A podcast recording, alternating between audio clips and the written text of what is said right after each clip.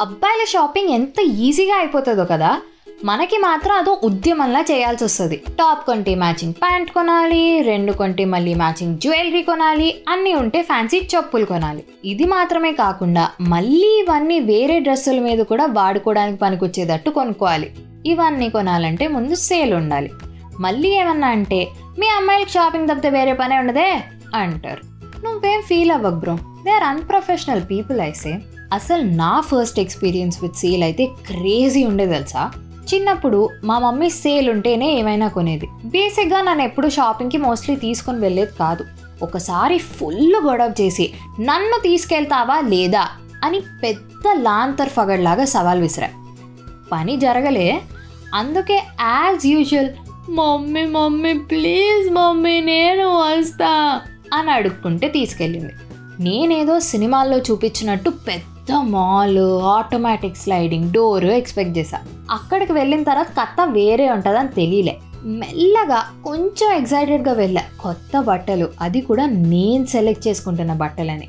పైకి వెళ్ళి చూస్తే ఎక్స్పెక్టేషన్స్కి రియాలిటీకి అసలు సంబంధమే లేదనుకో అక్కడ జనాల్ని చూసిన తర్వాత రియలైజ్ అయ్యా ఇండియాలో పాపులేషన్ పెరుగుతుందంటే ఇదేనేమో అని. అసలు వాళ్ళందరినీ చూసిన తర్వాత నాకు ఇంట్రెస్ట్ పోయిందండి. ఇంకా మా మమ్మీ నీకు కావాల్సిన చూసుకో అని ఆ గుంపులోకి నన్ను తోసేసింది. నా పరిస్థితి అయితే అక్కడ స్విమ్మింగ్ రాక మునిగిపోతున్న బచ్చాగాడ్లా ఉంది. తిరణాల్లో తప్పిపోయిన ఫీలింగ్ వచ్చిందబ్బా.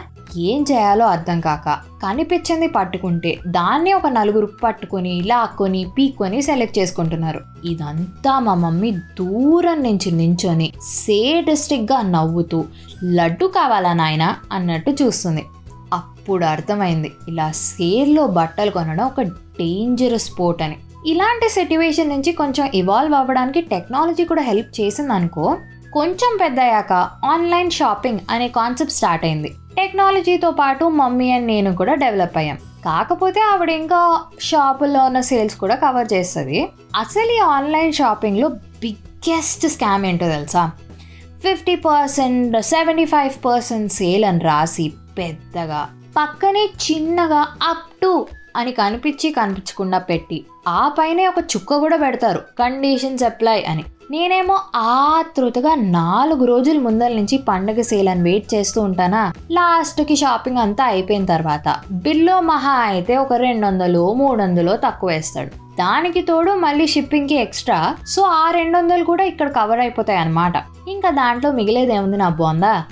బట్టలే అనుకోకు. ఇంకా మా ఇంట్లో ఫోన్లు టేబుల్ కవర్లు గిన్నెలు ఇలా ఏ వస్తువు అయితే ఆ వస్తువు అని తేడా లేకుండా ఏ వస్తువు అయినా సేల్లోనే బుక్ చేసేస్తున్నాం ఈ మధ్య.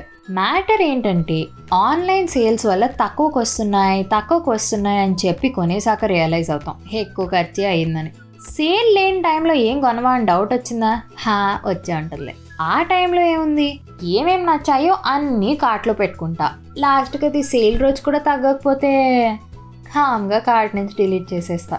మొన్న మధ్య నా ఫ్రెండ్ గిఫ్ట్ ఇవ్వాలి అంటే నేను ఇంకో ఫ్రెండ్ కలిసి ఒక వాచ్ చూసాం. బ్రాండెడ్ వాచ్ తక్కువలో ఉంది ఇదే తీసేసుకుందామని డిసైడ్ అయ్యే లోపు అది దాని ఒరిజినల్ ప్రైస్కి వెళ్ళిపోయింది. అది కొనే అంత బొమ్మ లేదని వేరేది కొన్నా నెక్స్ట్ డే మళ్ళీ అదే సేల్లోకి వచ్చేసింది.